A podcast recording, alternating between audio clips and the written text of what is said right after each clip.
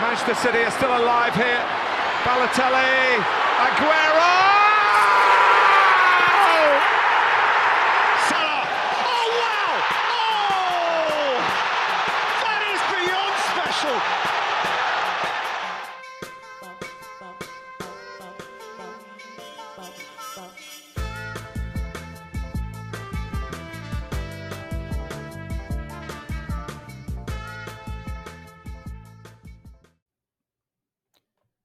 Καλησπέρα σας. Καλησπέρα. Season 2, episode 2 για τα Trivella Boys. Ε, να πούμε ότι θα ασχοληθούμε με ένα πολύ ενδιαφέρον θέμα. Θα ξεφύγουμε από την επικαιρότητα, θα αρχίσουμε να πιάνουμε πιο συγκεκριμένα θέματα. Εγώ είμαι ο Γιώργος. Εγώ είμαι ο Μινάς. Είμαστε έτοιμοι να συζητήσουμε ένα φλέγον και καυτό θέμα. Πριν ξεκινήσουμε από αυτό, να πούμε ένα σημερινό συμβάν το οποίο ήταν πάρα πολύ σημαντικό. Θα ξεκινήσουμε με κάτι δυσάρεστο. Θεωρούμε χρέος μας να, να αναφερθούμε σήμερα που είναι ε, Παρασκευή 14 Οκτώβρη. Ε, δυστυχώς μας άφησε ο Αλέξανδρος Νικολαίδης, ε, Ολυμπιονίκης. Ε, πολύ γνωστός στην, ε, στη Θεσσαλονίκη πέρα από το σαν αθλητής, οπότε τα συλληπιτήρια και στην οικογένειά του και στα παιδιά του. Μια πραγματικά... Ήταν, ήταν το πρώτο πράγμα που διάβασα σήμερα το πρωί με το που άνοιξα τα μάτια μου και μαύρης ας πούμε η ψυχούλα μου. Δεν μπορούσα να το... Συγκλονιστική. Ε, μάζευα και εγώ τα κομμάτια μου, ας πούμε. Δηλαδή διάβαζα το, αυτό το συγκλονιστικό κείμενο γιατί όπως γράψανε και κάποιοι όταν χάνεται ένας αθλητής γνωστός σε μια ηλικία μικρή, γιατί το παιδί ήταν 42, ε, συγκλονίζει, αλλά πιο πολύ απ' όλα συγκλονίζει και ο τρόπος, το ότι είχε δηλαδή μια πολύ σπάνια μορφή καρκίνου και δεν ήταν γνωστό στον κόσμο ε, και ο τρόπος δηλαδή αυτό το, το μήνυμα το συγκινητικό που άφησε και, και γράψει ο ίδιος στη, στην κοινωνία που έγραψε ο ίδιος και το Ναι, είχε ναι. έτοιμο για όταν έρθει η ώρα. Να είναι καλά οι δικοί του να το θυμούνται. Ε, Είναι δυσάρεστα αυτά, αλλά δυστυχώς είναι μέσα στη ζωή και πρέπει να τα αναφέρουμε. Εντάξει. Λοιπόν, να πάμε παρακάτω βέβαια, γιατί δεν πρέπει να μείνουμε σε αυτό. Ε, θα συνεχίσουμε λοιπόν τη σειρά από, από, το, από τα επεισόδια που ετοιμάζουμε εβδομάδα τη βδομάδα με ένα φλέγον θέμα πολύ δημοφιλές Εμπαπέ ή Χάλαντ ένα θέμα Ε, που να- Ναι. Έχει ζεσταθεί πάρα πολύ, πάρα πολύ ε, το τελευταίο 1,5 μήνα. Δηλαδή είχε Ναι, σβήσει λόγω εντελώς. Των Είναι πολύ φρέσκο. επιτευγμάτων του Χάλαντ, έτσι. Ναι. Προφανώς. Λοιπόν, θα ξεκινήσουμε με μία διαπίστωση. Για ποιο λόγο κάνουμε αυτή την κουβέντα; Δηλαδή, η κουβέντα γίνεται... Ξέρεις τι, δεν είναι Ρονάλντο versus Μέση. Η κουβέντα γίνεται γιατί Ακόμα. Αυτό είναι και η λέξη κλειδί. Ε, προφανώς τελειώνει αυτό το great era που ζήσαμε με το Ronaldo vs Messi. Ε, ο θρόνος είναι κενός. Είναι το Game of Thrones του, του ποδοσφαίρου για το ποιος θα είναι ο επόμενος καλύτερος ποδοσφαιριστής στον κόσμο. Οι επικρατέστεροι δύο εδώ και πολύ καιρό είναι ο Εμπαπέ και ο Χάλαντ, με τον Εμπαπέ να είναι προφανώς τα τελευταία χρόνια λόγω της πορείας του, λόγω της εξέλιξης, να είναι μπροστά και λόγω της ηλικίας να πούμε. Να είναι μπροστά σε αυτή την κούρσα. Απλά ο Χάλαντ πήρε τη φοβερή μεταγραφή στη Manchester City και έχει σε αυτό το δίμηνο, δυόμιση μήνες έχει κάνει πράγματα και θάματα, έχει εκπλήξει τους πάντες, όλο τον ποδοσφαιρικό κόσμο, οπότε γίνεται αυτή η κουβέντα και όλοι ξεκινάνε το να πούνε «Α, ο Χάλαντ είναι ο καλύτερος, ξέρω κι εγώ». Νομίζω ότι πρέπει να το θέσουμε σε μια διαφορετική βάση την κουβέντα. Ναι. Να πω εγώ κάτι έτσι σαν πρόλογο που ήθελα. Ό,τι θες. Ε, έχοντας κάνει ας πούμε το πρώτο pod της νέας σεζόν ε, σαν ένα round-up του τι χάσαμε έχοντας κάνει το live προχθές και θα, θέλω να ευχαριστήσω και από εδώ όσους μπήκανε και στηρίξανε και μας παρακολουθήσανε και συμμετείχανε Θα είμαστε και Ε, καλύτεροι την άλλη φορά, ε. Το υποσχόμαστε. ναι, Δεχόμαστε Νομίζω- διορθώσεις. Νομίζω ότι έπρεπε κάποια στιγμή να πιάσουμε αυτό το, όπως είπες πολύ σωστά, το φλέγον ζήτημα, γιατί πλέον η τάση οδηγεί προς τα εκεί. Δει λίγο το δίπολο το παλιό, έχουμε μπει πλέον στο, στο νέο αέρα, το οποίο, όπως είπα και πριν με τη λέξη κλειδί ακόμα, εδρεώνεται επειδή ο Χάλαντ κάνει αυτά που κάνει φέτος. Έτσι. Ε, έχει πολλά πλέον εκτήματα ο, ο Εμπαπέ και θα έχει, όπως θα, θα δούμε και αργότερα στη διάρκεια της καριέρας του, ε, αλλά νομίζω ότι πλέον η τάση, για να ξεκινήσω και από εκεί, νομίζω ότι η τάση πλέον ε, πάει προς τον Χάλαντ. Δηλαδή, άμα ρωτήσεις 10 ανθρώπους στον δρόμο ε, και τους πεις ποιο προτιμάτε, ποιος πιστεύετε ότι έχει μεγαλύτερο ταβάνι, ποιος πιστεύετε ότι είναι καλύτερος, νομίζω η πλειοψηφία πλέον θα πει Χάλαντ. Επηρεασμένη και από αυτά που κάνει στην παρούσα φάση. Ναι, απλά επειδή εγώ με τσάψω ότι γενικά η κοινή γνώμη είναι κάτι πάρα πολύ ρευστό, δηλαδή κάτι το οποίο σήμερα είναι εδώ, αύριο είναι εκεί. Μπορεί κάποια στιγμή η κουβέντα να, είναι, να πάει ανάποδα, να λένε Μπαπέ και πάλι να μην είναι, πώς θα το πω, τεκμηριωμένη η απάντηση αυτή. Να είναι κάτι που απλά το φρέσκο που έχει μπροστά του, μια εικόνα που είδε ένα συμβάν, να του κάνει μια εικόνα. Παραδείγματος χάρη, ο Εμπαπέ παίρνει το παγκόσμιο κύπελο. Όχι τώρα, στο ενδιάμεσο ο Χάλαντ έχει βάλει 52 γκολ, δεν έχει σημασία. Και παίρνει το παγκόσμιο κύπελο ο Εμπαπέ. Τι θα λέει ο κόσμος μετά, Ε, παιχταράς Εμπαπέ, καλός ο Χάλαντ, θα λέει ξαφνικά. Και ο Χάλαντ να πει δεν άλλαξε κάτι. Έτσι. Ναι, αλλά το πήρε το παγκόσμιο κύπελο και το πήρε σε ηλικία 19 ετών. Ούτε 20 δεν ήταν το, το καλοκαίρι του 18. Θα το αναφέρουμε στα, στη σύγκριση και στα επιτεύγματα. Απλά λέω ότι το κοινό γενικά σκέφτεται πολύ βραχυπρόθεσμα και μάλιστα πάρα πολύ βραχυπρόθεσμα. Δηλαδή μπορεί του τελευταίου 15 ημερών εικόνες να έχει και να, να κρίνει. Ε, Επίσης, ναι. η ερώτηση πάντα ποιος είναι ο καλύτερος σε οτιδήποτε ή οι δυο καλύτεροι, οι πέντε καλύτεροι, καλύτεροι, είναι πάντα ένα ζήτημα που αρέσει πολύ. Το οποίο υπάρχουν υποκειμενικά κριτήρια. Εμένα μου αρέσει πιο πολύ αυτό στο μάτι κτλ. Και, και υπάρχουν και αντικειμενικά κριτήρια. Ε, αν πιάσουμε λίγο τις καριέρες τους, δεν ξέρω τι, τι θες να, θες να αναφέρεις, να πιάσεις κάποιον εσύ πρώτα, να τον αναφέρεις. Εγώ έχω πάρα πολλά στατιστικά μπροστά μου.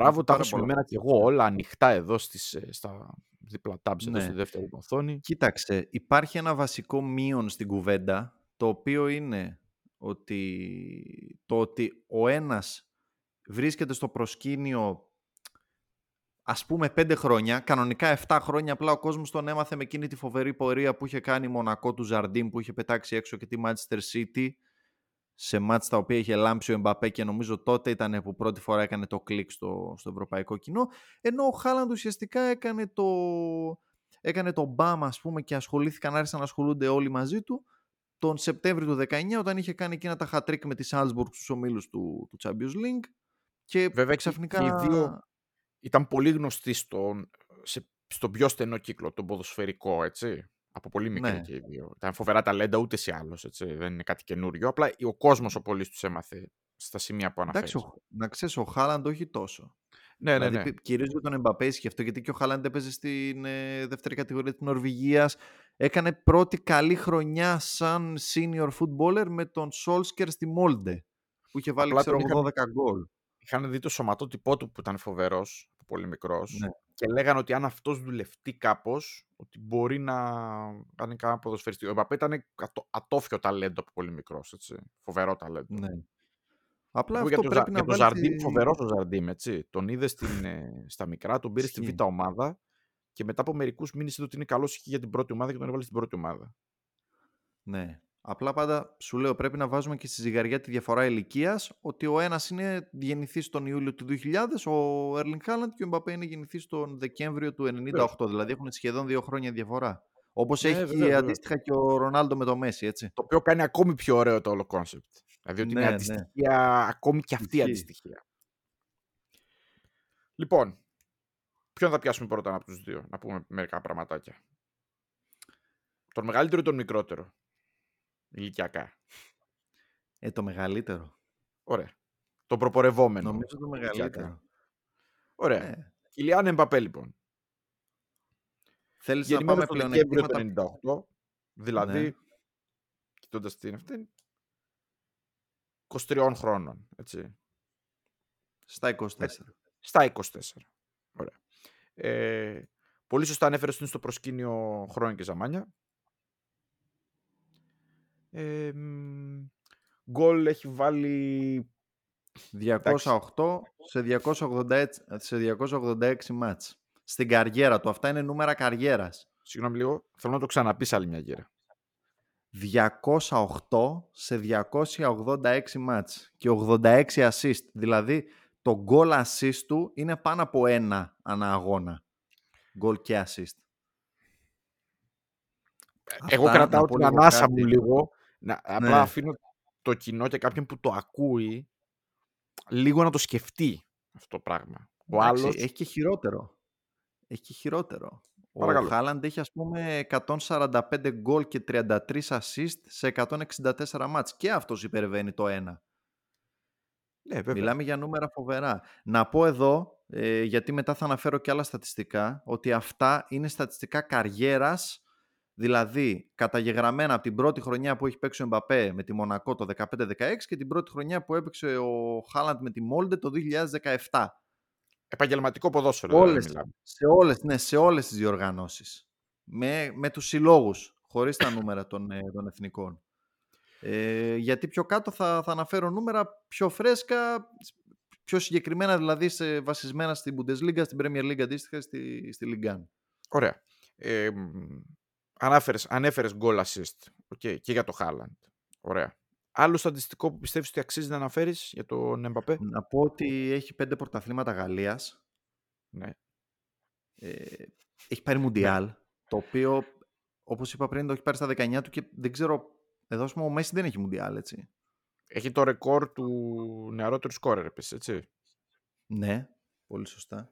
Έχει βγει και τέσσερις φορές πρώτο σκόρερ στην, ε, στη Λιγκάν, το οποίο κάποιοι το, κάποιοι το αμφισβητούν ας πούμε, αλλά να ξέρετε ότι ο Χάλαντ δεν έχει βγει ποτέ πρώτο σκόρερ σε πρωτάθλημα σε συλλογικό επίπεδο. Είναι φοβερό. Γιατί τη χρονιά που ήταν στη Σάλσμπουργκ και ξεκίνησε και έκανε παπάδες μετά τον πήρε η Dortmund, Μετακόμισε, ναι. στην Dortmund είχε πολλούς τραυματισμούς Δεν είχε κλείσει όλη τη χρονιά με πολλές Ναι. Συμμετοχές. Μόνο, μάλλον φέτος θα βγει, θα, θα, θα σπάσει Ναι. το ρόδι. Ναι. Φέτος Ε, οπότε- δυσκολεύομαι να βρω Ναι, τρόπο να το δύσκολα. χάνει.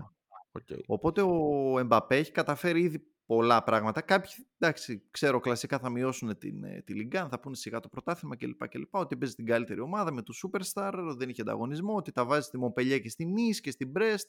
Ναι, Ναι, τα βάζει. Αλλά το ίδιο επιχείρημα μπορεί να χρησιμοποιηθεί ανάποδα με το ότι ο, ο Μπαπέ έχει πάρει μουντιάλ και ήταν επιδραστικός με την εθνική Γαλλίας στο παγκόσμιο επίπεδο. Θα σου πει ο απέναντι, ο απέναντι ναι, αλλά ο, ο Χάλαν δεν μπορεί να το κάνει αυτό γιατί η εθνική Νορβηγίας δεν είναι στο επίπεδο της Γαλλίας. Ναι, σε καλός ή εθνικό κακός. επίπεδο.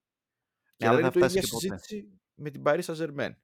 Βέβαια, να πούμε Έτσι. ότι παίζει σε επίπεδο Champions League ο, ο Μπαπέ και είναι επιδραστικός από τα 18 του. Δηλαδή, μιλάμε, συμπληρώνει χρονιές, όχι αστεία τώρα, έτσι. Η σεζόν που ανέφερες με το Ζαρντίμ είναι ενδεικτική. Η Μονακό έκανε φοβερή πορεία. Έτσι. Ήταν φοβερή ομάδα εκείνη η Μονακό και πολύ θαυματική. Ναι, ναι, ναι, και βγάλε ναι. και πολλούς παίκτες γενικά. Τάισε πολύ το, το ποδοσφαιρικό στερέωμα. Ε, μ, το κύριο επιχείρημα των φίλων του Χάλαντ είναι το γεγονός ότι αυτά που κάνει με τη Manchester City δεν τα έχει κάνει κανείς άλλος.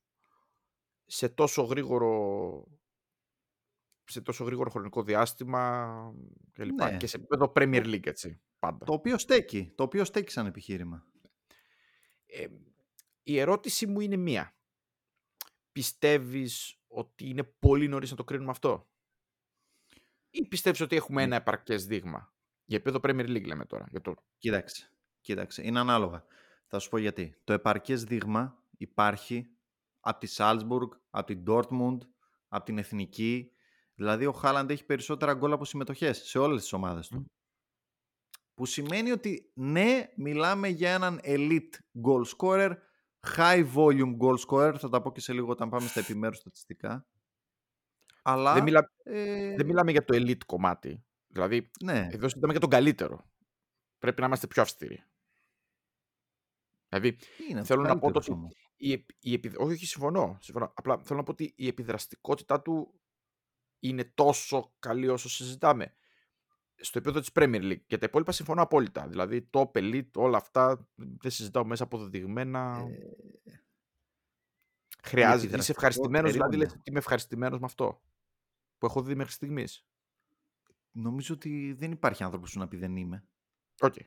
Δηλαδή, αν, αν αύριο μεθαύριο έχει ένα ντεφορμάρισμα και τον χάσεις για δύο μήνες από το προσκήνιο, θα πεις Δεν με πειράζει, είμαι ευχαριστημένος με το ό,τι έχω δει. Εγώ πιστεύω ότι αυτό μπορεί να μην γίνει και ποτέ. Ε, ε, τουλάχιστον έτσι, έτσι έχει αποδείξει ο ίδιος. OK. Okay. Μέχρι στιγμής. Και επίσης να πω και κάτι. Να πω και δεν κάτι χρειάζεται άλλο. να αποδείξει κάτι εμένα ο Χάλαντ. Αυτό εννοώ. Ε, ναι, να πω και κάτι άλλο όμως. Έχουμε κάνει, εντάξει παιδιά, έχουμε κάνει και την Premier League λίγο. Η Premier League και. Πω, παιδιά, εντάξει, ας ηρεμήσουμε λίγο. Με, ο Μακένα παίζει στη Νότιγχαμ και ο, ε, ξέρω εγώ, στη Γουλφς παίζει ο, ο Κόνορ Κόαντ, στην Everton παίζει ο Κόνορ Κόαντι, ε, ο Γιόνι Κάστρο δεν παίζει με τη μεικτή κόσμου. Δηλαδή, μην τρελαινόμαστε λίγο πλέον με την Premier League. Ναι, top, top, αλλά Εντάξει, οι περισσότεροι παίχτες, αυτό είναι και το κύριο, κύριο επιχείρημα ανθρώπων σαν και εμένα που βλέπουμε όλα τα πρωταθλήματα και σεβόμαστε όλα τα πρωταθλήματα ότι ναι, ρε παιδιά, η Premier League ψωνίζει τους καλούς από τα άλλα. Οπότε μην τρελαίνεστε λίγο με την Premier League. Εντάξει, πόσοι και πόσοι παίχτες έχουν αποτύχει σε άλλα πρωταθλήματα έχοντας πετύχει στην Premier League. Σωστό, σωστός, πάρα πολλά σωστός. παραδείγματα. Σωστό. Έπρεπε να το πω και αυτό γιατί με βασανίζει ότι α, τα κάνει στην Premier League τα έχουν κάνει κι άλλοι. Όχι έτσι με το ρυθμό που έχει ξεκινήσει. Αλλά δεν είναι πια η Premier League, ε, τι να πω τώρα, το Champions League που μαζεύτηκαν οι 15 καλύτερες ομάδες του κόσμου και είναι σε ένα, ένα table και παίζουν όλες μαζί μεταξύ τους. Ωραία. Συμφωνώ απόλυτα μαζί σου. Ε, κάποιο άλλο στατιστικό πλεονέκτημα πιστεύεις για τον Εμπαπέ; Για τον Εμπαπέ. Ναι. Ή για το Χάλαντ αντιστοίχω, αν θε να αναφέρεις; Για τον Εμπαπέ, γιατί πιάσαμε τον Εμπαπέ τώρα και πήγαμε ναι. πάλι στο, στο Χάλαντ. Δεν θέλω να το πάω σε στατιστικό. Εμένα το κύριο επιχείρημά μου ως φαν του Εμπαπέ, okay. γιατί εγώ αυτό πιστεύω, άσχετα αν φέτος είναι deformé, εντάξει, έχει βάλει 13 γκολ στο 12 μάτς. Okay. Ε, είναι το ότι μπορεί να γίνει πιο επιδραστικός σε ομάδα που δεν είναι να τον βάλεις δηλαδή σε μια ομάδα που δεν είναι top σε μια τέτοια ομάδα θα είναι πολύ πιο επιδραστικό σχέση με τον Χάλαν. Την τραβήξει πιο πάνω. Ναι, να σου πω γιατί. Θα σου το αποτυπώσω και με νούμερα. Ο Εμπαπέ είναι ένας ποδοσφαιριστής ο οποίος, όπως δήλωσε και ο ίδιος χθες, προχθές, δεν είμαι εννιάρη και δεν μου αρέσει να παίζω σαν εννιάρη. Είναι ένας παίκτης ο οποίος θα πιάσει το φτερό, θα είναι second striker, όχι το φτερό να πατάει ασβέστη και να μένει εκεί και να συγκλίνει. Όχι, θα κάνει διαγώνια κίνηση, θα συγκλίνει, ναι. θα φύγει ευθεία με την ταχύτητά του, θα κάνει μια μικρή. Ναι, θα φέρει από πίσω την μπάλα μπροστά και θα φύγει. Ναι, στο ανοιχτό γήπεδο να καλπάσει, όπως πάρα πολλές φορές έχει βάλει τέτοια γκολ. Θα εκτελέσει από μέσο, μέση απόσταση, όχι ναι. από θέση καθαρού striker. Και άμα δει κάποιος και τα shot map, εκτελεί πάρα πολύ από αριστερά. Ναι, ναι. ναι, ναι. Πάρα πολύ, πολύ χαρακτηριστική του ενέργεια αυτή. Ναι. Λοιπόν, οπότε ε, μιλάμε για ένα παίχτη ο οποίος, όπως βλέπω εδώ στα, στα στατιστικά μου, έχει 52 επαφές, ενέργειες μάλλον με την μπάλα ανά αγώνα. Ο Χάλαντ, mm-hmm. ξέρετε πόσες έχει; 30. Αυτό θα ήταν η ερώτησή μου. Για πες μου. 30. 30. Έχει 22 λιγότερες. Ε, είναι λίγο μπακάλικο το επιχείρημα το βάλτε το Χάλαντ π.χ. στη Wolves και θα δούμε πόσα γκολ θα κάνει. Αλλά λόγω και της θέσης του θεωρώ ότι ο Εμπαπέ μπορεί να είναι πιο επιδραστικός και μια, μια ομάδα που τον έχει να είναι περισσότερο ευέλικτη. Γιατί μπορεί να το χρησιμοποιήσει και αλλού. Το Χάλαντ, καλός ή κακός, είναι εννιάρι. Το παιδί είναι targetman, mobile targetman, δεν μπορείς να το χρησιμοποιήσεις αλλού. Να κάνω μια διακοπή τώρα και να πω ότι όποιος θέλει να μας στηρίξει, σε πρώτη φάση αυτό που του ζητάμε είναι να κάνει ένα subscribe από κάτω και μπορεί να μας ακολουθήσει σε όλα τα μέσα που έχουμε, social media, Discord, ε, TikTok. TikTok. Έτσι εννοείται. εννοείται, δεν θα ήμασταν εμείς στο TikTok τώρα, δεν συζητάμε. Αλίμονο. Ποιος θα ήταν; Αλίμονο. Ή να έρθει να μας ακούσει και live, να μας κάνει και ερωτήσεις πάνω στα διάφορα θέματα που θα συζητάμε. Ε, και να επανέλθουμε στην κουβέντα μας. Ε, αυτό για μένα είναι το κύριο επιχείρημα μεγαλύτερο και από τα νούμερα τα απόλυτα που πρέπει να έχει κάποιος ο οποίος στηρίζει τον Εμπαπέ.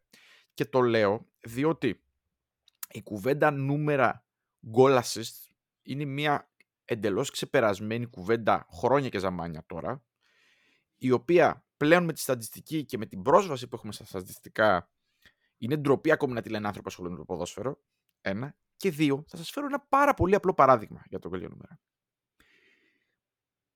Αν εξαιρέσεις που ακόμη και κάποιες χρονιές δεν ήταν, ο καλύτερος ποδοσφαιριστής στον κόσμο αναχρονιέ δεν ήταν αυτός που είχε τις περισσότερες γκολ και τις περισσότερες assist. Ε, θέλετε να μου πείτε ότι ο Ζιντάν είχε τα περισσότερα γκολ της χρονιάς που ήταν ο καλύτερος παίκτης. Ή ο Μαραντόνα. Σας λέω για legends τώρα, δεν σας λέω για απλά καλύτερους ποδοσφαιριστές στον κόσμο. Όχι. Πολύ συχνά, ακόμη και με ποιοτικά χαρακτηριστικά, παλιότερες εποχές που δεν είχαν αυτά τα νούμερα που έχουμε τώρα και να τα συζητήσουμε. Ναι. Δηλαδή ποιοτικά με το μάτι, μπακαλίστηκα εντελώς που λέμε. Και αυτό που είπες γιατί θα το βάλεις στη Woods. Ο κόσμος έκρινε παίκτες οι οποίοι δεν είχαν απλά γκολ και assist. Τώρα που έχουμε και τα στατιστικά, πρέπει να το συζητάμε και σε ένα άλλο επίπεδο. Και αυτό το στατιστικό που ανέφερες νομίζω είναι το σημείο κλειδί. Εγώ πρέπει να κάνω και μία άλλη ερώτηση πάνω σε αυτό. Επειδή έκανες την κουβέντα για το πόσο επιδραστικότερος μπορεί να γίνει ο Εμπαπέ σε μία ομάδα. Πόσο πολύ βοηθάει, πόσο πολύ τον ανεβάζει τον Χάλαντ το ότι έχει διαλέξει να πάει στην καλύτερη μηχανή δημιουργίας ποδοσφαίρου αυτή τη στιγμή, με διαφορά από τον επόμενο. Έτσι; Είναι αυτό που είχα πει και στο πρώτο pod το φετινό, ότι και ο ίδιος ανεβάζει τους συμπαίκτες του και οι συμπαίκτες του ανεβάζουν αυτόν. Έτσι. Δηλαδή, ε, θα το ξαναπώ, 9 assist στο Kevin De Bruyne. Έχει 9 assist, δεν ξέρω, δεν έχω δει πόσες είναι στο Haaland, αλλά είναι αρκετές. Ε, και εκτός αυτού, είναι αυτό που είπες, μιλάμε για την ομάδα παραγωγής φάσεων. Και η ομάδα η οποία βγάζει αυτές τις signature, ας πούμε, φάσεις που τις έχουμε δει 50 και 100 φορές με το μέσα έξω και το κόψιμο από τη γραμμή του πέναλτι στο σημείο, στο οποίο μέχρι πριν λίγα χρόνια εσύ είχε το γκουν μετά, στη μετά κουν εποχή πήγε στο false nine, αλλά δεν είχε τον killer εκεί για να τελειώσει τις φάσεις και βλέπεις φέτος ότι ο Χάλαντ από εκείνο το σημείο είναι άχαστος. Βέβαια πρέπει να δώσουμε και τα εύσημα στον Pep για μια ακόμη φορά, γιατί κάθε φορά εκμεταλλεύεται διαφορετικά από τους παίχτες που έχει εκεί και αυτό μην το υποτιμάτε. Δηλαδή είναι πάρα πολύ δύσκολο μια ομάδα κάθε χρόνο να αλλάζει πράγματα στον τρόπο παιχνιδιού. Με, η City με τον Pep έχει παίξει διάφορα, διαφόρων τύπων ποδόσφαιρο. Δηλαδή έχει παίξει αρκετά σφιχτό, δηλαδή τη γραμμή πιο πίσω για το 1-0 που λέμε. Έχει παίξει full επιθετικό. Έχει παίξει αυτό που έπαιζε με το False 9 πάρα πολύ, με Γκουτογκάν μπροστά να γυρίζει πίσω κλπ. Μπράβο. Ε, ναι. Και θέλω να δώσω, να πω ότι ξέρει κάθε φορά να εκμεταλλεύεται ο Πεπ, τους παίκτες που έχει. Νομίζω ότι με το Χάλαντ αποφάσισε να παίξει το πιο classic ποδόσφαιρο που μπορεί να παίξει ο Πεπ. Για Πεπ έτσι πάντα. Δηλαδή με τον επιθετικό που μέσα στην περιοχή μαζεύει τους παίκτες, που πρέπει να το μαρκάρουν οπωσδήποτε διότι θα τους εκτελέσει. Και απλά ο Χάλαντ είναι φοβερός διότι ε, η κλασική αμυντική διαδικασία των υπολείπων των αντιπάλων της City ήταν τύπου Pullman, δηλαδή δύο, γραμ, δύο ζώνες, να κλείσουν τους ενδιάμεσους χώρους και ναι. μετά πρέπει να γίνει κάποια ατομική ενέργεια να κάνει κάποια εκτέλεση. Ο, ο Χάλαντ δύσκολο να το κάνεις αυτό με τον Χάλαντ, διότι μπορεί να σε κερδίσει απλά σε μια εναέρια μονομαχία. Δηλαδή μπορεί να σηκώσει την μπάλα από corner και να σε νικήσει το corner. Μπορεί να σε νικήσει σε σέντρα. Μπορεί στο μισό μέτρο η επιτάχυνσή του να δημιουργήσει ευκαιρία. Και έχουμε δει και τις εκτελέσεις του, έτσι. Αυτό το, με ναι, το, το εναέριο βολέ που έκανε ανάποδα, ας πούμε. Εγώ, εμένα με εντυπωσίασε πολύ το παιχνίδι με τη United, γιατί είχε όλων των ναι. ειδών τις εκτελέσεις. Δηλαδή, στημένη, ε, μισό μέτρο, στο χώρο και λες, ρε φίλε, όλο το πακέτο για να είναι επιθετικό. Παρ' όλα αυτά, την μπάλα πρέπει να τη δώσει κάποιος. Δεν πρόκειται να δημιουργήσει για ναι. τον εαυτό του. Στην Dortmund δημιουργούσε πάντως για τον εαυτό του. Πιο πολύ. Ξέρεις ποια είναι η, ξέρεις ποια είναι η διαφορά; Ναι, ξέρεις ποια είναι η διαφορά; Ότι ο Εμπαπέ θέλει έναν Χάλαντ να του ανοίγει χώρους για να φεύγει στην πλάτη να οργώνει, να βρίσκει τα κενά. Ο Χάλαντ είναι αυτός που θα ανοίξει το χώρο στον Χ, Φόντεν, Μπερνάρντο, Ντεμπρόινε, Γκουντογκάν, Γκρίλις. Με Μπαπέ Χάλαντ στην ίδια ενδεκάδα για κάποιον λόγο. Εντάξει, τώρα πάμε. Ναι, σε, εντάξει, να σου πω κάτι όνειρο, Ουτοπία. επιστημονικής φαντασίας. Γιατί όχι; Ναι, Δεν ουτοπία, μπορώ να εντάξει. κοιμάμαι το βράδυ Είναι και σαν να το- ονειρεύομαι. Είναι σαν το Μέση Ρονάλντο που λέγαμε κάποτε, να τους δούμε Ναι. στην ίδια ομάδα. Να ξέρεις κάτι. Να ξέρεις κάτι. Μ' αρέσει πιο πολύ το Εμπαπέ Χάλαντ από ότι το Ρονάλντο μέσα στην ίδια δεκάδα. Ναι, ισχύει. διότι θεωρώ ότι θα συμπληρώνονται πιο πολύ. Γιατί Ανάλογα παίζει ποιον εντελ- Κριστιανό παίρνεις και ποιον Μέση. Γιατί έχουμε δει, έχουμε δει και μια έτσι Ναι, ναι, ναι. ναι. αλλαγή και λόγω ηλικίας και λόγω ε, Για μένα, λένε, φυσικής κατάστασης. Ο Ρονάλντο Μέση θα παίζανε Κριστιανό, δηλαδή Μέση θα παίζανε μόνο όταν ο, ο, Μέση, ο Ρονάλντο έπαιζε επιθετικός. Ναι, ναι, ακριβώς. ακριβώς. Γιατί αλλιώς θέλω να από μια μπάλα ο καθένας δεν γινότανε. Τώρα ε, το Εμπαπέ Χάλαντ το φαντάζομαι, ας πούμε, και δεν μπορώ να φανταστώ αμυντικούς να τους μπορούν να σου αντιμετωπίσουν αυτούς τους δύο. Εντάξει, εγώ έχω μια φοβερή αδυναμία για τον Ντεμπρόινε, δηλαδή του έχω αδυναμία από πάρα πολύ μικρό. Δηλαδή, Βάλε και τον τρελαίνομαι. De Bruyne τώρα ένα τρίτο. Βάλε Ε, και ένα βάλε και τρίτο τον De Bruyne δίπλα. ας από πίσω. Άλλος ένας παίκτης ο οποίος Ναι. είναι assist man, αλλά δημιουργεί και για τον εαυτό του, εκτελεί, κάνει πολλά πράγματα μέσα στο γήπεδο. Ε, Εντάξει, τελείωσε, δεν υπάρχει θέμα. Απλά είχα ένα όνειρο ποδοσφαιρικό, συγγνώμη παιδιά, πρέπει να το εκφράσω. Ε, Ε, Ναι, να πω κάτι άλλο. Παρακαλώ, παρακαλώ. Ο Χάλαντ, γιατί τώρα εντάξει, πάμε πλέον σε ευθεία σύγκριση και θέλοντας ή μη έχουμε μπει σε, σε ευθεία σύγκριση. Ε, έχει παίξει μόνο σε heavy possession ομάδες. Μμμ. Και δεν νομίζω ότι θα επιλέξει, εντάξει, είναι δηλαδή δύσκολο να πάει σε ομάδα που δεν θα είναι heavy possession, ε, αλλά είναι αυτό που είπα πριν ότι ο Εμπαπέ ας πούμε θα μπορούσε και σε μη heavy possession ομάδα να δώσει πράγματα. Θα πω τώρα επ' ευκαιρίας, γιατί δίνεις ωραία πάσα. Όπως Ναι. πάντα δίνεις πολύ ωραίες πάσες. Ε, Σαν τον De Bruyne. Σαν τον De Bruyne, ναι, ναι. Ε, πάρ' το βάλτο. Είναι ότι η καριέρα του, του Χάλαντ, πώς θα το πω, πώς την έχει χτίσει, δηλαδή η οικογένειά του, ε, ο μάνατζερ, το γραφείο, ο Ραϊόλα όταν ήταν εν ζωή, το γραφείο του Ραϊόλα, ο μπαμπάς του κλπ.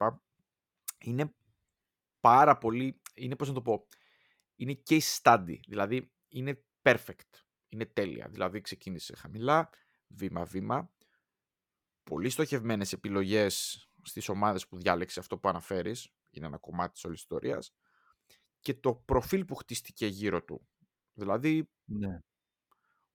καλό παιδί, μ, πολλή προπόνηση, πολλή δουλειά, ε, γύμναση κλπ. κλπ, κλπ, κλπ. Το οποίο, επειδή τώρα είναι η φάση, νομίζω είναι η πρώτη χρονιά που οι απαιτήσεις από το Χάλαντ είναι ότι κοίταξε αν είσαι αδερφέ, από σένα θέλουμε τα πάντα. Δεν είναι ότι ας πούμε παίζεις στην Dortmund, τώρα παίζεις στη City. ναι. Πάμε για το Champions League. Απαιτούμε από σένα να είσαι κρίσιμος, να βάζεις γκολ. Και είναι η πρώτη χρονιά, το πρώτο τεστ του Χάλαντ σε αυτό το επίπεδο. Παρ' όλα αυτά, όλο το ενδιάμεσο, όλο το οικοδόμημα Χάλαντ έχει χτιστεί σε πολύ καλές βάσεις. Τέλεια. Ο Εμπαπέ, απ' την άλλη, ε, έχει κάποια μειονεκτήματα σε αυτή την ιστορία. Πρώτα απ' όλα, έκανε την έκρηξή του πιο γρήγορα. Τυχαία, Ναι. λόγω των συνθήκων, δεν έχει σημασία κλπ. Βέβαια, απέδειξε ότι αντέχει αυτό το πράγμα σε Εντάξει, καταστατικό βαθμό. ε, ήταν και σε περιβάλλον, ξεκίνησε μάλλον από περιβάλλον που καλός ή κακός άμα κάνεις κάτι, κατευθείαν γίνεσαι γνωστός, ενώ ακόμα και στην Αυστρία έπρεπε ο Χάλαντ να παίξει ας πούμε, στο Champions League για να δούνε όλη την αξία του και το... Σωστά. Είναι η κουβέντα Γάλλος ποδοσφαιριστής εναντίον Νορβηγού ποδοσφαιριστή. Ναι, σωστά. σε Αυτό, γενικές ακριβώς γραμμές. αυτό. Παρότι υπάρχει παγκο- παγκοσμιοποίηση στο ποδόσφαιρο, αν είσαι από την Νορβηγία, δεν έχεις τις ίδιες αρχικές δυνατότητες με έναν Γάλλο ποδοσφαιριστή ή με έναν Γερμανό, Άγγλο κλπ. Ε, από εκεί και πέρα όμως το προφίλ που έχει χτιστεί γύρω από τον Εμπαπέ ε, του δίνει ένα τύπου λίγο bad boy, δηλαδή ε, δεν είναι τόσο συμπαθής. Τώρα, αυτό είναι μια κουβέντα που πρέπει να την ανοίξουμε. Γιατί Το θεωρώ κάνει ότι και ο πολύ- ίδιος, εγώ αυτό ήθελα να πω. Το Ναι. κάνει και ο ίδιος όμως. Συμπεριφέρεται και ο ίδιος απριμαντόνα. Ναι. Συμφωνώ και εκ των προτέρων θέλω να πω την άποψή μου ότι και εμένα δεν μου αρέσει αυτή η συμπεριφορά. Γενικά δεν, δεν μ' αρέσει. Δεν είμαι Ναι. και εγώ της άποψης ότι πέρασε καλό παιδί. Δεν είμαι αυτής της άποψης. Αλλά θέλω να πω ότι η συμπεριφορά του δεν μ' άρεσε αυτή της πριμαντόνα. Πόσο μάλλον σε ένα περιβάλλον στο οποίο έχει. Εντάξει, έχει το Μέση, έτσι, συμπέκτη. Το συζητάμε. Ε, κι άλλους. Απλά αναφέρομαι στο Μέση, ο οποίος είναι ο top. Ε, απλά πόσο έχει φταίξει σε αυτό το πράγμα. Πρώτον, η ιστορία με την ανανέωση του συμβολέου του. Και δεύτερον, η Παρή σαν οργανισμός. Κοίταξε, όταν του δίνεις τόσα πολλά και δεν μιλάω μόνο σε λεφτά, σε εξουσία, σε όλο το, σε όλο το Αυτό είναι το συνδυασμό. Ναι. Όταν του δίνεις γενικά τόσο θάρρος, όταν παίρνει τόσο θάρρος, είναι πολύ λογικό. Δηλαδή, έρχεται μέχρι και ο Μακρόν ήρθε στο... Στη, ήταν στο γήπεδο τη μέρα που Δηλαδή, εντάξει, ανακοινώθηκε η έλεος. ανανέωσή του. Έτσι. Εντάξει. Δηλαδή, όταν ασχολείται ο πρωθυπουργός της χώρας μαζί σου, είναι λογικό και εσύ να νομίζεις ότι είσαι ακόμα μεγαλύτερος από το κλαμπ. Γενικά, αυτό είναι και το πρόβλημα της Παρή.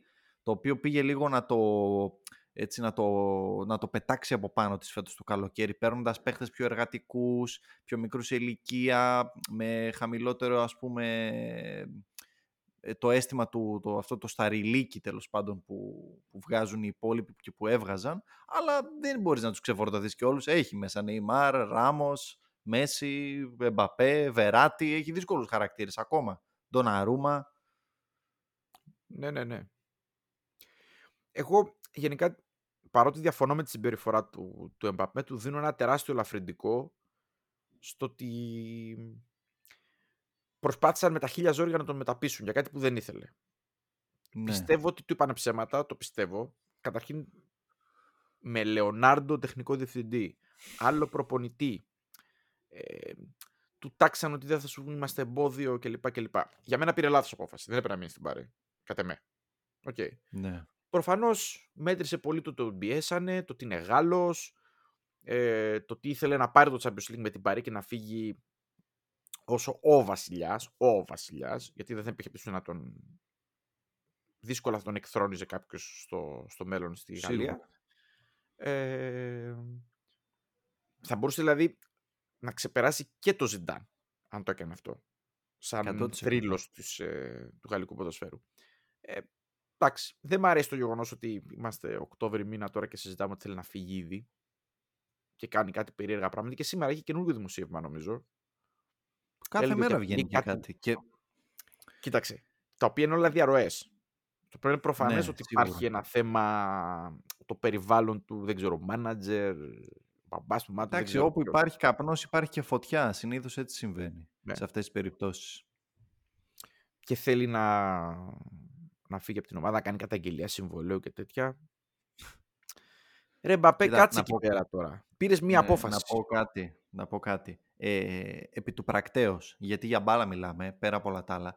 Ε, ένα δημοσίευμα που διάβασα εγώ χθεσινό, δεν θυμάμαι τώρα της Παριζιέν, της Λεκύπ, δεν θυμάμαι ποιο ήταν, έλεγε ότι ο Εμπαπέ είναι δυσαρεστημένος και θέλει να αποχωρήσει λίγους μήνες μετά την ανανέωση του συμβολέου του, επειδή η Παρή δεν πήρε center for εννιάρι στο, στο transfer market τέλος πάντων του καλοκαιριού για να τον υποστηρίξει και να το ανοίγει χώρους και να παίξει με αυτό το σχήμα κλπ. Να πω κάτι άλλο. το Η ομάδα είχε ήδη, είχε ήδη Νεϊμάρ, Μέση και τον ίδιο. Άμα έφερνε και τέταρτο επιθετικό, πρώτον, όλοι αυτοί που θα χωρούσανε και δεύτερον, ο κύριος Κιλιάν πώς νομίζει ότι είναι το ποδόσφαιρο στη σήμερον ημέρα; Ο Αυτό που βλέπαμε πέρσι στα μάτια με τη Ρεάλ που ήταν τεσ- τρεις μπροστά και περπατούσαν και αμυνόντουσαν οι άλλοι 7 συν τον τερματοφύλακα, δεν είναι έτσι και γι' αυτό η Πάρη δεν πρόκειται να πάρει ποτέ τίποτα άμα συνεχίσει. Ο Γκάλτιε πήγε φέτος πολύ σωστά να προστατεύσει λίγο την ομάδα του σε... ενώ ήξερε ότι θα έχει και τους τρεις μέσα πήγε να προστατεύσει την ομάδα βάζοντας τρία στόπερ, ε, δύο half μπροστά, δύο fullback που θα γυρνάνε και θα γίνονται πέντε όταν η ομάδα θα αμήνεται και το Neymar πάνω από τους άλλους δύο σε διάθεση και τρεξίματα όπως βλέπουμε και τα μάτια μας και επιβεβαιώνει η στατιστική και σου λέει θα έχω 9 να αμήνονται και δύο μπροστά ό,τι κάνουν. Δεν μπορούσε να κάνει κάτι άλλο. Φαντάσου να έφερνε και center for. Δηλαδή εντάξει. πο- Τι, Κοίταξε να δεις, καταρχήν το, δεν ε- είναι η δουλειά μάλλον, του, μάλλον, αυτή. μάλλον το αίτημα για να τελειώσω, το αίτημα του Εμπαπέ ήταν να φύγει μάλλον ο Νεϊμάρ. Δηλαδή εγώ από εκεί ξεκινάω. Ναι, ναι, ναι. ναι. Ε, ε, εν τέλει, όλα αυτά που συζητάμε, το, το άθροισμα όλο αυτού το, το κατακάθι αυτού πράγματος στο ρεζουμέ είναι ότι ήθελε να φύγει ο Νεϊμάρ, δεν έφυγε ο Νεϊμάρ Ναι. και του κάτι στραβά. Αυτό. Γιατί και- και το Γιατί- καλοκαίρι αυτό ακούγαμε. Ναι, γιατί κάτι ιστορίες έλεγε ότι δεν το θέλει και τέτοια, τα ακούγαμε. Κοίταξε, και είναι φανερό γιατί ε, άμα το σκεφτείς λίγο αλυσιδωτά, σκέψου το λίγο, αν έφευγε ο Νεϊμάρ, Ναι, θα, παίζανε αλλιώς, θα ήταν αλλιώς ισορροπία στην επίθεση. Σίγουρα. έτσι. Οπότε, σίγουρα. από την άλλη, εγώ βέβαια το θεωρώ τεράστιο φάουλ, διότι καταρχήν μπορεί να παίξει νιάρι, μπορεί να μην είναι η καλύτερη του θέση, αλλά τέλος πάντων πήρες μια απόφαση το καλοκαίρι. Σε βάσου την. Σε βάσου την. Ναι. Δηλαδή, όπως- Προσπάθησε. όπως- όπως- Προσπάθησε. προσπάθησε και επίση είναι σου λέω Οκτώβρη μήνας, δηλαδή δεν απέτυχες καν. Δηλαδή, συγγνώμη τώρα γιατί το έχω ανοιχτά μπροστά μου. Δηλαδή, ακόμη και έτσι, που φέτος παίζει εννιάρι, εντάξει, έχει 12, 12, 12 γκολ σε 13 μάτς φέτος. Δηλαδή, ε, τι, τι τον χάλασε. Έχει 8 στο γαλλικό, έχει 4 στο Champions League. Δηλαδή, Ναι, ναι, ναι, ναι. Εντάξει, με ποιο το πέναλτι πρόβλημα; κλπ, αλλά OK. OK.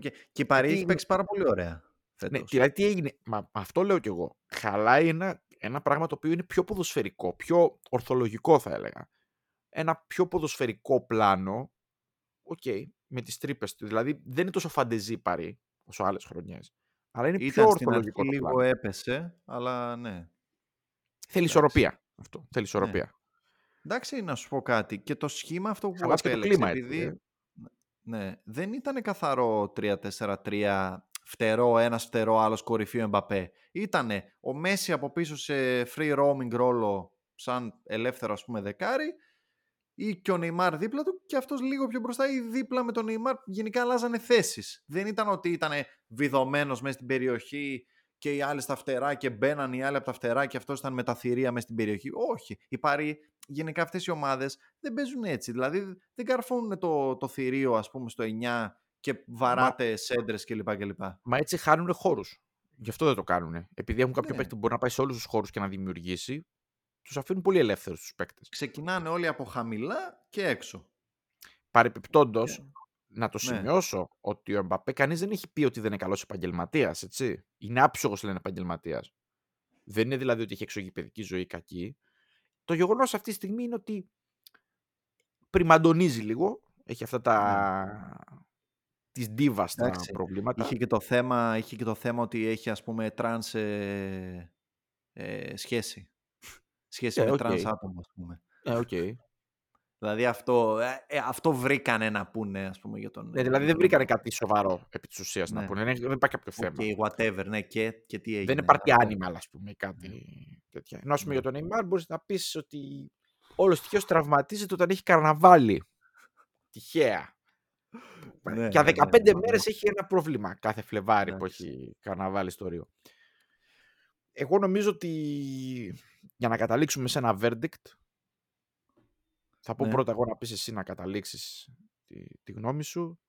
Εγώ πιστεύω ότι αυτή τη στιγμή ο καλύτερος παίκτης στον κόσμο είναι ο Εμπαπέ. Μέχρι αποδείξεις του εναντίου εγώ λέω το ότι ο Χάλαντ μπορεί να, τον, να είναι ο καλύτερος παίκτης στον κόσμο. Απλά πρέπει να περιμένουμε να αποδείξει, να κάνει μια πορεία. Το οποίο είναι φυσιολογικό έτσι μεταξύ μας. Είπαμε, η χρονική Ναι. απόσταση δίνει μια λογική σε όλο αυτό το κόνσεπτ. Αλλά παιδιά, μην βιαζόμαστε και στο κάτω-κάτω της γραφής ας απολαμβάνουμε τους ποδοσφαιριστές αυτούς. Δηλαδή και το Ρονάλντο, το Μέσι να είναι ο καλύτερος στον κόσμο. Και εγώ πάντα αυτό Μην λέω. κολλάτε σε αυτό το ερώτημα τέλος πάντων. Δηλαδή, Και εγώ για πάντα όνομα αυτό του λέω. Θεού. Δείτε την μπαλάρα. Και κάποιοι ποδοσφαιριστές που είναι πίσω από αυτούς είναι φοβεροί. Όπως ο Ντε Μπρόινε καλή ώρα. Θα έλεγα. Μου, Δηλαδή- δίνεις, ε, μου δίνεις ωραία πάσα. Τελείωσε μάλλον και θα... Όχι, όχι, τελείω. Ολοκλήρωσα και πες ό,τι θες Ναι. και πες και μου γιατί δίνεις πιστεύεις ωραία εσύ. πάσα για αυτό που λες για το Χάλαντ. Γιατί έχω μπροστά μου τα φετινά νούμερα του Χάλαντ και τα περσινά του Εμπαπέ. Γιατί ο Εμπαπέ πέρσι του πάντα του πρωταθλήματος. Έτσι, τι κάνει ο Χάλαντ το 22-23 στην Premier League και τι, κάνει ο Εμπαπέ, τι έκανε ο Εμπαπέ το 21-22 στη, στη Γαλλία. Η οποία ήταν η πιο παραγωγική χρονιά του σε γκολ και assist. Λοιπόν, ο Χάλαντ φέτος βρίσκει τον υψηλότερο αριθμό shoot στην καριέρα του. Το οποίο είναι απόλυτα λογικό και είναι άμεσα συνειφασμένο με ότι παίζει στη Manchester City, πολλές, πολλή κατοχή, πολλές τελικές. Βρίσκει 4,45 σουτ ανά αγώνα. Ο Εμπαπέ πέρσι είχε σχεδόν ίδιο νούμερο, είχε 4,35. Επί της ουσίας ίδιο. Δηλαδή, εντάξει, Ναι, ναι. είναι πάρα πολύ μικρή απόκληση. Λοιπόν, ο Χάλαντ φέτος έχει βάλει, δηλαδή αυτό είναι το απίθανο, έχει βάλει σε 8, ε, σε 8,390 λεπτά, παίρνουμε δηλαδή τα λεπτά, τα διαιρούμε με το 90 και βγάζουμε 90 λεπτό, έχει βάλει 15 γκολ, που είναι 1,8 γκολ ανά 90. Είναι απίθανο το νούμερο. Ακραίο, είναι ακραίο. Βέβαια, είναι ακραίο. είναι μικρό το δείγμα, είναι πολύ Μπράβο, αυτό θα μικρό έλεγα. το Είναι, δείγμα. είναι, είναι, στα όρια, είναι στα όρια του στατιστικού λάθους αυτό, να ξέρουμε, έτσι. Ναι, και Δεν με είναι. εύκολο πρόγραμμα. Και δες τώρα που είναι το στατιστικό λάθος που λες. Έχει κάνει ήδη overperform τα expected goals του κατά 6 σύμφωνα με το FBref και κατά 5, 4,9 για την ακρίβεια σύμφωνα με το Understat, τα δύο μέσα που χρησιμοποιούμε, που μας δίνουν ελεύθερη πρόσβαση στα, στα data και το λέω για όσους θέλουν να το δουν γιατί πολλές φορές με ρωτάνε κάποιοι στο, μας ρωτάνε στην, ε, στο Instagram, στο Facebook που βρίσκεται στα νούμερα fbref.com, understat.com ε, έχει κάνει δηλαδή overperform ήδη το πιο μεγάλο overperform της καριέρας του Να τα βάλουμε τα link Συγκεκρι- από κάτω. Θύμησέ μου το μετά. ναι, ναι, ναι, ναι. Λοιπόν, και έχει ένα γκολ κάθε δυόμιση σουτ. Εντάξει. Εντάξει, ρε φίλε. Ένα, ένα, ένα γκολ, δυόμιση σουτ. Έχει Λες και Δεν υπάρχουν τερματοφυλάκες. 5, ναι, έχει 15 γκολ σε 38 τελικές. Δεν είναι μόνος σουτ, είναι και, είναι και με το κεφάλι, με όλα έτσι. Ε, και Εκτέλεση. έχει βάλει στα 20 σουτ, στο στόχο έχει βάλει τα 15. Δηλαδή, είναι, πρόσεξε, Ναι, είναι τρελαίνεσαι, high ρε, volume. ρε. Τα νούμερα είναι απίστευτα, δεν υπάρχουν αυτά τα νούμερα. Είναι, είναι high volume scorer. Είναι high volume scorer γιατί εκτελεί συνήθως από το αυτό Πολύ που λένε οι εξαιρετικές Άγγλοι penalty area μέσα από την περιοχή και έχει βάλει πάρα πολλά γκολ από το 6 yard box που είναι η μικρή. Δηλαδή έχω βάλει, έχω βρει συγκριτικά ας πούμε με τον Εμπαπέ καριέρας σε 31 shoot από τη μικρή περιοχή σε 31 εκτελέσεις, ο Χάλαντ έχει 23 γκολ Εντάξει, και ο Εμπαπέ σε 43 έχει 19. Δηλαδή, ο Εμπαπέ με πόσες σεζόν στην πλάτη περισσότερες, γιατί του Χάλαντ αυτά είναι μόνο τις τέσσερις τελευταίες, ενώ το Εμπαπέ είναι από το 2015. Έχει ο Χάλαντ μόνο 12 σουτ λιγότερα και έχει και περισσότερα γκολ μέσα από τη μικρή περιοχή. Γι' αυτό λέω ότι είναι high volume scorer. Το ίδιο ισχύει και για, το, για τις εκτελέσεις του μέσα στην περιοχή. Είναι εντάξει, είναι, το Είναι νούμερο είναι απίστευτο, ναι, ναι, ναι, σοκαριστικό. είναι απίστευτο, είναι απίστευτο, είναι απίστευτο. Είναι απίστευτο. Σκέψου ότι ο Χάλαντ φέτος έχει 1,18 XG, expected goals σαν 90, που είναι φοβερό. Για να πάω και στον Εμπαπέ, γιατί και το Εμπαπέ τα νούμερα για παίχτη που δεν παίζει μόνο κορυφή, γιατί και πέρσι ο Εμπαπέ δεν έπαιζε μόνο κορυφή. Είχε πόσα μάτς που έπαιζε. Ο Κάρντι, ε, ξέρω εγώ, η Παρή έπαιζε με διάφορους τρόπους. Ε, ο Εμπαπέ πέρσι είχε λοιπόν 29 γκολ και 17 assist σε 33-90 λεπτά, 33,6. Του τεστ 0,83 γκολ ανά 90 και όχι ένα 80 που είχε ο Χάλαντ, εντάξει είναι ακραίο το νούμερο. Ε, έκανε overperform κατά 4 ή 4,7 ανάλογα ποια πλατφόρμα χρησιμοποιούμε expected goals. Ένα γκολ κάθε 5 shoot. Normal. Πολύ normal. Normal. Πολύ, πολύ καλό νούμερο, αλλά normal. 28 γκολ σε 144 σουτ, 28 γκολ σε 60 σουτ στο στόχο, δηλαδή σχεδόν ένα στα δύο. Πολύ καλό. Ναι. Πολύ καλό. Και έβρισκε και αρκετά καλές τελικές. Στην καριέρα του δεν έχει βρει. Δηλαδή ο Χάλαντ βρίσκει στην καριέρα του σε αυτή την τετραετία 0,21 non-penalty expected goal ανά shoot ενώ ο Εμπαπέ 0,18. Δηλαδή είναι πολύ μικρή απόκληση παρότι ο ένας είναι καθαρό target man και ο άλλος παίζει και στο φτερό. Ναι, γιατί για να, για να Βρίσκει ο εξηγήσουμε Εμπαπέ καλές σε κάποιον τελικές. που μπορεί να με ακούει τα νούμερα και λίγο να κουράζεται, με απλά, με Ναι. απλά λόγια, επειδή η θέση του, Εμ- του Εμπαπέ είναι περιφερειακός επιθετικός, ενώ του Χάλαντ είναι καθαρός επιθετικός, είναι εξαιρετική η παίχτη και στις δύο θέσεις, ο Χάλαντ βρίσκει πολύ καλές εκτελέσεις, γι' αυτό και είναι top επιθετικός, γιατί οι εκτελέσεις του είναι πάντα πάρα πολύ καλές από καλό σημείο. Ο Εμπαπέ, απ' την άλλη, επειδή είναι περιφερειακός επιθετικός, οι εκτελέσεις του συνήθως έχουν χαμηλότερο value ε, expected value για goal, διότι είναι από πιο πλάι. Αυτό που λέγαμε από αριστερά, έχει πολύ, μικρότερο, πολύ μικρότερη, μικρότερο ποσοστό να μπει goal από το πλάι το, το shoot. Ναι. Και αυτά, αυτό μετράει και η τεχνολογία των X goals, έτσι να πούμε.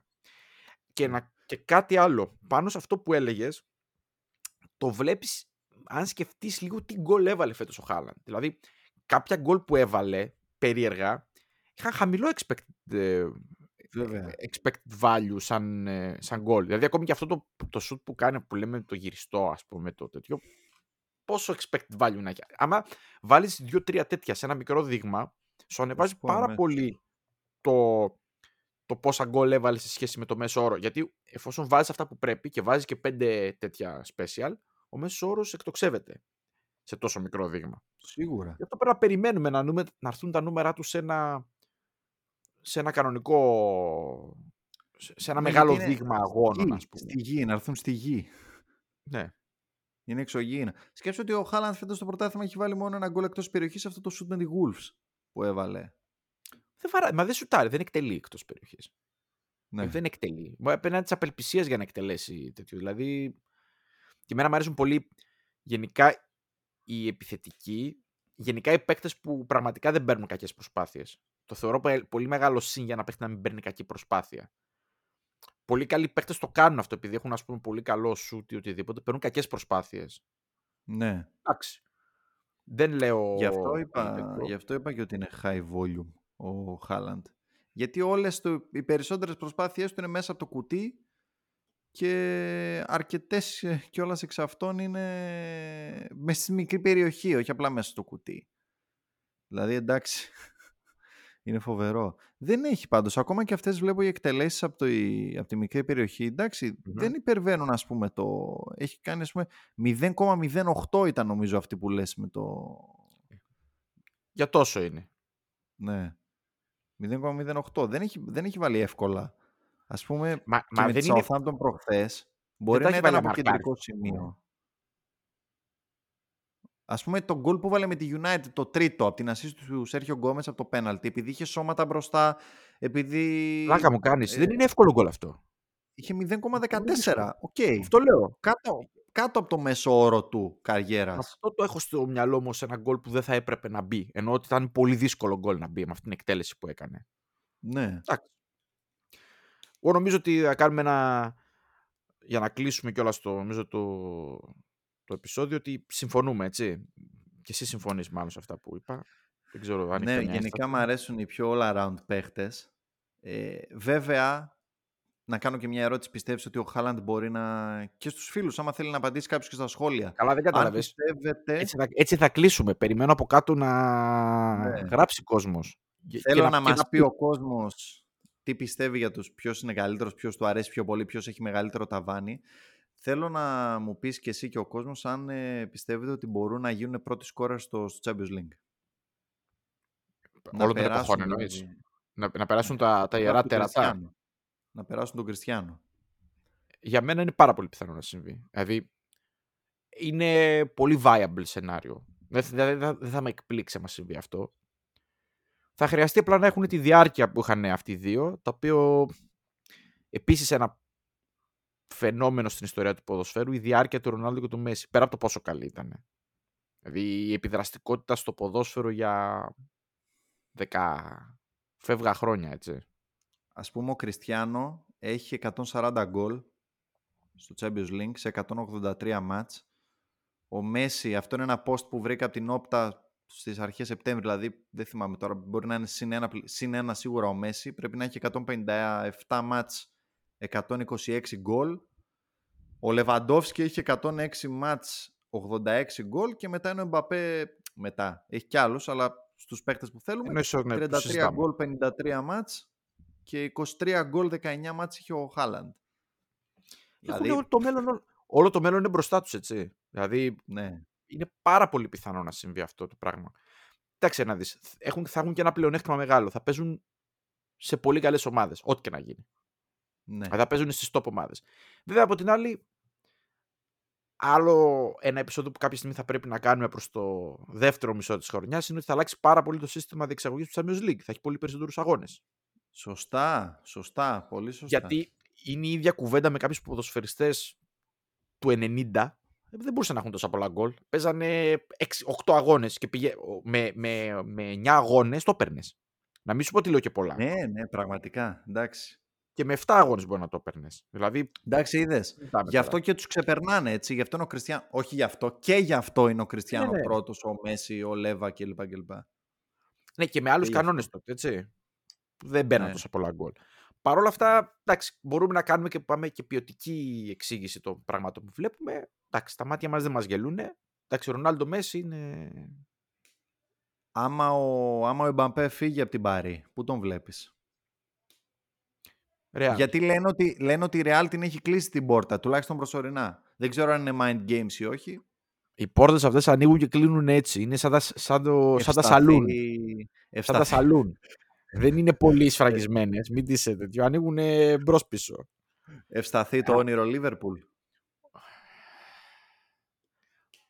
Να σου πω κάτι. Όπως έλεγα πριν τον όνειρο ότι κοιμάμαι και βλέπω τον Χάλαν και τον Εμπαπέ στην, το όνειρό μου είναι να τον δω τον Εμπαπέ στη Λίβερπουλ. Νομίζω ότι θα μεγαλώσει ακόμη περισσότερο το μύθο αυτού του δίπολου, άμα γίνει αυτό. Διότι ναι, φαντάζεσαι ναι. Λίβερπουλ με Εμπαπέ και City με Χάλαντ στην Premier League. Μιλάμε για. Το θα, είναι το θα είναι το κίνητρό του. Θα είναι το κίνητρό του να το χτυπήσει. Εντάξει. Μακάρι. Μακάρι. Θα είναι.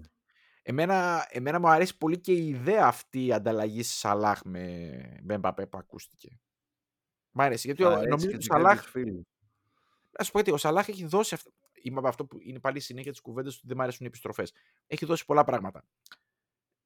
Δεν θα με χαλούσε να κρατήσουμε τον Σαλάχ, δεν είμαι τέτοιος τύπος. Αλλά λέω ότι δεν θα με χαλούσε ότι αν πρέπει να το κάνω αυτό για να θυσιάσω τον Σαλάχ για να πάρω τον Εμπαπέ, θα το ήθελα. Το έπαιρνα ναι, τώρα, ναι. όπως είμαστε. Ωραία. Αυτά. Βέβαια, βέβαια ε, όπως ξαναείπαμε, ο παίκτης Χάλαντ θα πρέπει να υπερκεράσει πάντα τον Εμπαπέ στο... Βασικά θα προσπαθεί, αλλά δεν θα το κάνει. Το μειονέκτημα ότι είναι Νορβηγός και ότι με την εθνική του, καλός ή κακός, δεν έχει πάει ακόμα σε Μουντιάλ. Δεν ξέρουμε αν θα πάει σε Μουντιάλ. Αλλά η επιδραστικότητα του Εμπαπέ από ηλικία 19 χρονών στην Εθνική Γαλλία και σε παγκόσμιο επίπεδο στο Μουντιάλ ναι. είναι φοβερό φαινόμενο. Από την εποχή του Πελέ έχει να συμβεί αυτό, να πούμε έτσι. Καταρχάς, επισκίασε την κολάρα του Πουλένσου του Παβάρ σε εκείνο το παιχνίδι με την Αργεντινή. Ναι, ναι. ναι, ναι. Αυτή η μοναδική στιγμή. Δηλαδή, πώς μπορεί να πάει άσχημα εκείνο το μάτι για τους Γάλλους. Άμα σε βάζει αυτό τον κόλλο Παβάρ. Λοιπόν, και πριν κλείσουμε να θυμάστε, να θυμάστε, οι πόρτες για τους ποδοσφαιριστές είναι σαν τα σαλούν. Το είπε ο κύριος Γιώργος. πολύ εύκολα. Σοφάλογια. Σας δίνω και το στυλό. Οπότε Λοιπόν. Ελπίζω να απολαύσατε το επεισόδιό μας, να μας ενισχύσετε, να έρθετε στα, στα live μας να κάνετε και τις ερωτήσεις σας πάνω στα διάφορα θέματα. Ε, από εκεί πέρα θα μας ακούσετε και σε μορφή pod ε, στο, στο Spotify κλπ. Θα, θα έχει όλη την πλατφόρμα, θα τα δείτε όλα. Οπότε είστε επανειδήν. Χαιρετούμε.